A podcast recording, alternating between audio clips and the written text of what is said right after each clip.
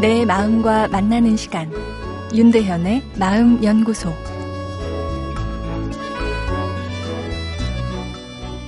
안녕하세요. 목요일 윤대현의 마음연구소입니다. 오늘은 마음연구소 게시판에 올라온 마흔네 세 주부의 사연을 살펴보겠습니다. 사연은 이렇습니다. 제가 어렸을 때 기억은 오빠와 비교당하고 엄마로부터 별로 주목받지 못했던 못난 아이로 기억됩니다. 아, 그리고 말을 잘하고 상당히 예뻤던 여섯 살 위 이종 사촌 언니 때문에 네 번 정도 자존심 상했던 기억을 계속 가지고 있습니다. 지금의 저는 소심하고 예민한 성격이지만 남들에게 표를 내지 않아 다들 저를 중성적인 느낌의 털털한 사람을 아는데요. 누군가와 대화를 할 때 코드가 맞지 않는다고 여겨지면 대화 자체가 귀에 들어오지 않고 머릿속 말들이 정리되지 않아 제대로 답을 할 수 없습니다. 아, 그러나 헤어지고 나면 답이 생각나니 답답합니다. 글을 쓰는 것은 편한데 아, 이 말 연습이 부족한 탓인가요? 아, 이런 내용입니다.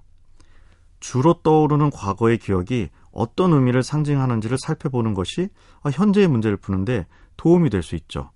오늘 사연을 보면 거절에 대한 두려움이 과거 기억에 남아있다고 보입니다. 타인에게 사랑받고 싶은 욕구는 가장 기본적인 것이죠. 우리는 상대방이 나를 얼마나 사랑하는지를 확인받고 싶어 하죠.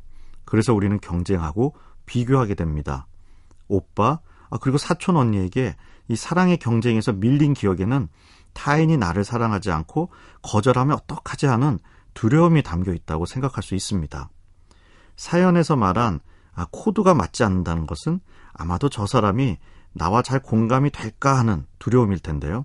두려움이 생기다 보면 뇌의 기능의 상당 부분이 그 두려움을 처리하는 데 쓰이게 되어 실제 대화에 집중하는 능력이 떨어지게 됩니다.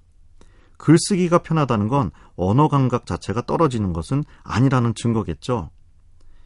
사연 주신 분은 말 연습이 필요한 것이 아니라 거절에 대한 두려움을 극복하는 것이 더 중요하다 생각됩니다.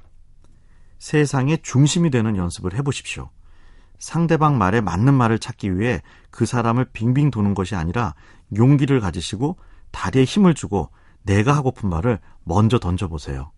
주변이 나에게 반응하기 시작할 것입니다.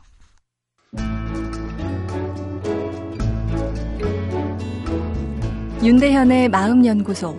지금까지 정신건강의학과 전문의 윤대현 교수였습니다.